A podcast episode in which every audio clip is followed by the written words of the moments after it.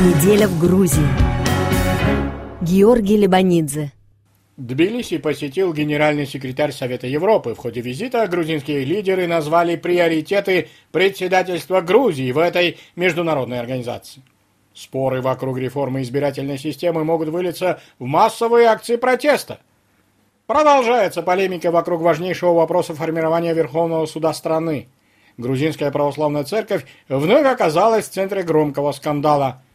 Консервативные силы осуществляют все новые атаки на фильм Левана Акина «А потом мы танцевали», который рассказывает о гей-любви танцоров ансамбля народного танца. Главной темой визита в Тбилиси генерального секретаря Совета Европы Марии Пейчинович Бурич стало обсуждение будущего председательства Грузии в Совете Европы.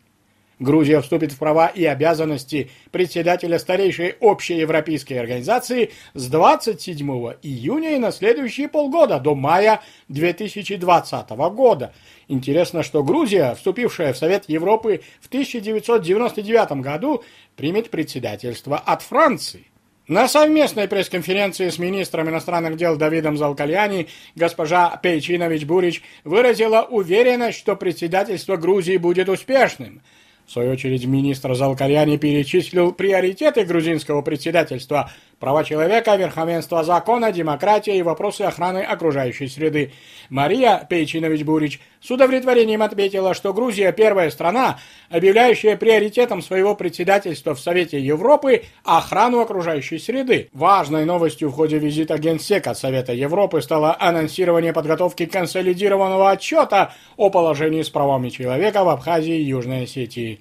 Мой консолидированный отчет будет направлен на то, чтобы успокоить существующую ситуацию, отметил Пейчинович Бурич, явно имея в виду, что уже несколько недель ситуация на разделительной линии между Грузией и Южной Осетией остается напряженной в связи с закрытием пунктов перехода и строительством новых полицейских постов. Председательство в Совете Европы обязывает Грузию соблюдать все свои обязательства перед организацией, в том числе по уважению прав национальных меньшинств и развитию демократических институтов.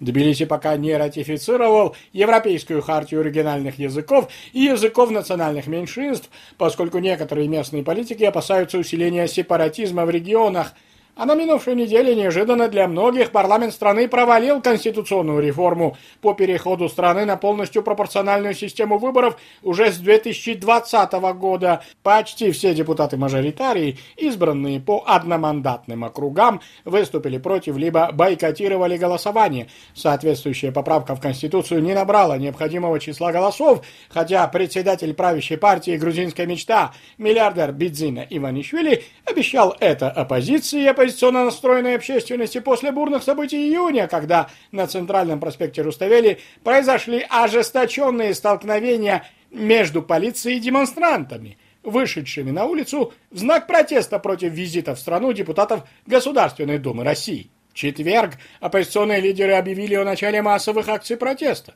Они будут продолжаться на том же проспекте Руставели до тех пор, пока власти не согласятся на создание временного правительства и проведение пропорциональных выборов через три месяца. В результате правящая партия «Грузинская мечта» оказалась перед лицом самого серьезного кризиса после прихода к власти в 2012 году.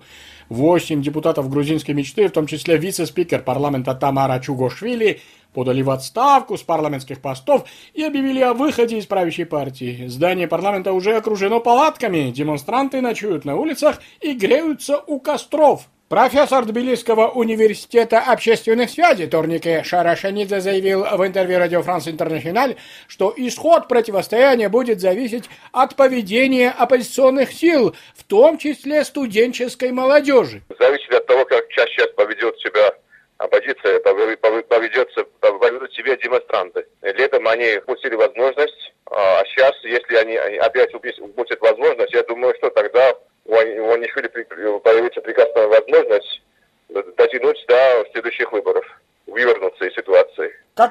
ошибку вы имеете в виду? Ну, во-первых, демонстранты допустили ошибку, что это мы не хотим никаких политиков рядом с нами, мы сами будем проводить демонстрации. Оказалось, что они не в силах этого, потому что им не хватает политического опыта им не хватало, так сказать, э, им, им не хватало политического чутья. Это, это раз. Во-вторых, э, нужно дойти до конца, как показал, показал, показал опыт э, августа, то есть э, летних событий. Вы имеете в виду мирные формы протеста? Конечно, мирные, но нужно, нужно идти до конца. Пока не оформится выборы пропорциональные, пока не оформятся, так сказать, все уступки, на которые пойдет власть, нельзя э, разойтись нельзя. Нынешний кризис зрел давно, поскольку власти и оппозиция не могли договориться и по другим очень важным темам. Еще один пример – многомесячная полемика вокруг правила формирования Верховного суда.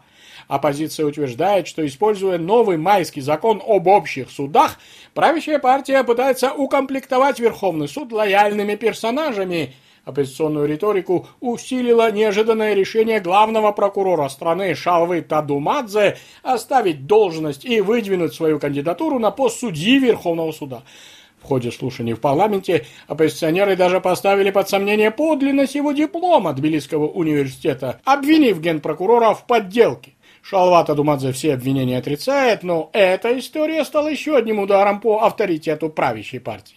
На прошедшей неделе скандал потряс и самый авторитетный в недавнем прошлом институт страны, Грузинскую православную церковь, глава одной из западногрузинских епархий Чкондиди, владыка Петре Цаава, обвинил самого патриарха 87-летнего Илью II в содомском грехе и обещал представить некие доказательства на чрезвычайном заседании Священного Синода.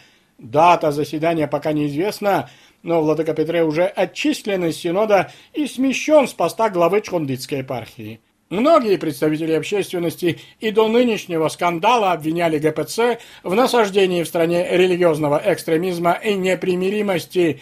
На днях иерархи церкви отказались хоронить по христианскому обычаю молодого человека, погибшего в аварии, несмотря на мольбы родителей – сославшись на то, что молодой человек, хотя и крещен по православному обычаю, до недавнего времени формально был иерархом неправительственной организации «Церковь Библейской Свободы». Кроме того, именно некоторые иерархи церкви особенно радикально выступали против демонстрации в кинотеатрах грузино-шведского фильма «А потом мы танцевали» о гей-любви между танцорами ансамбля народного танца.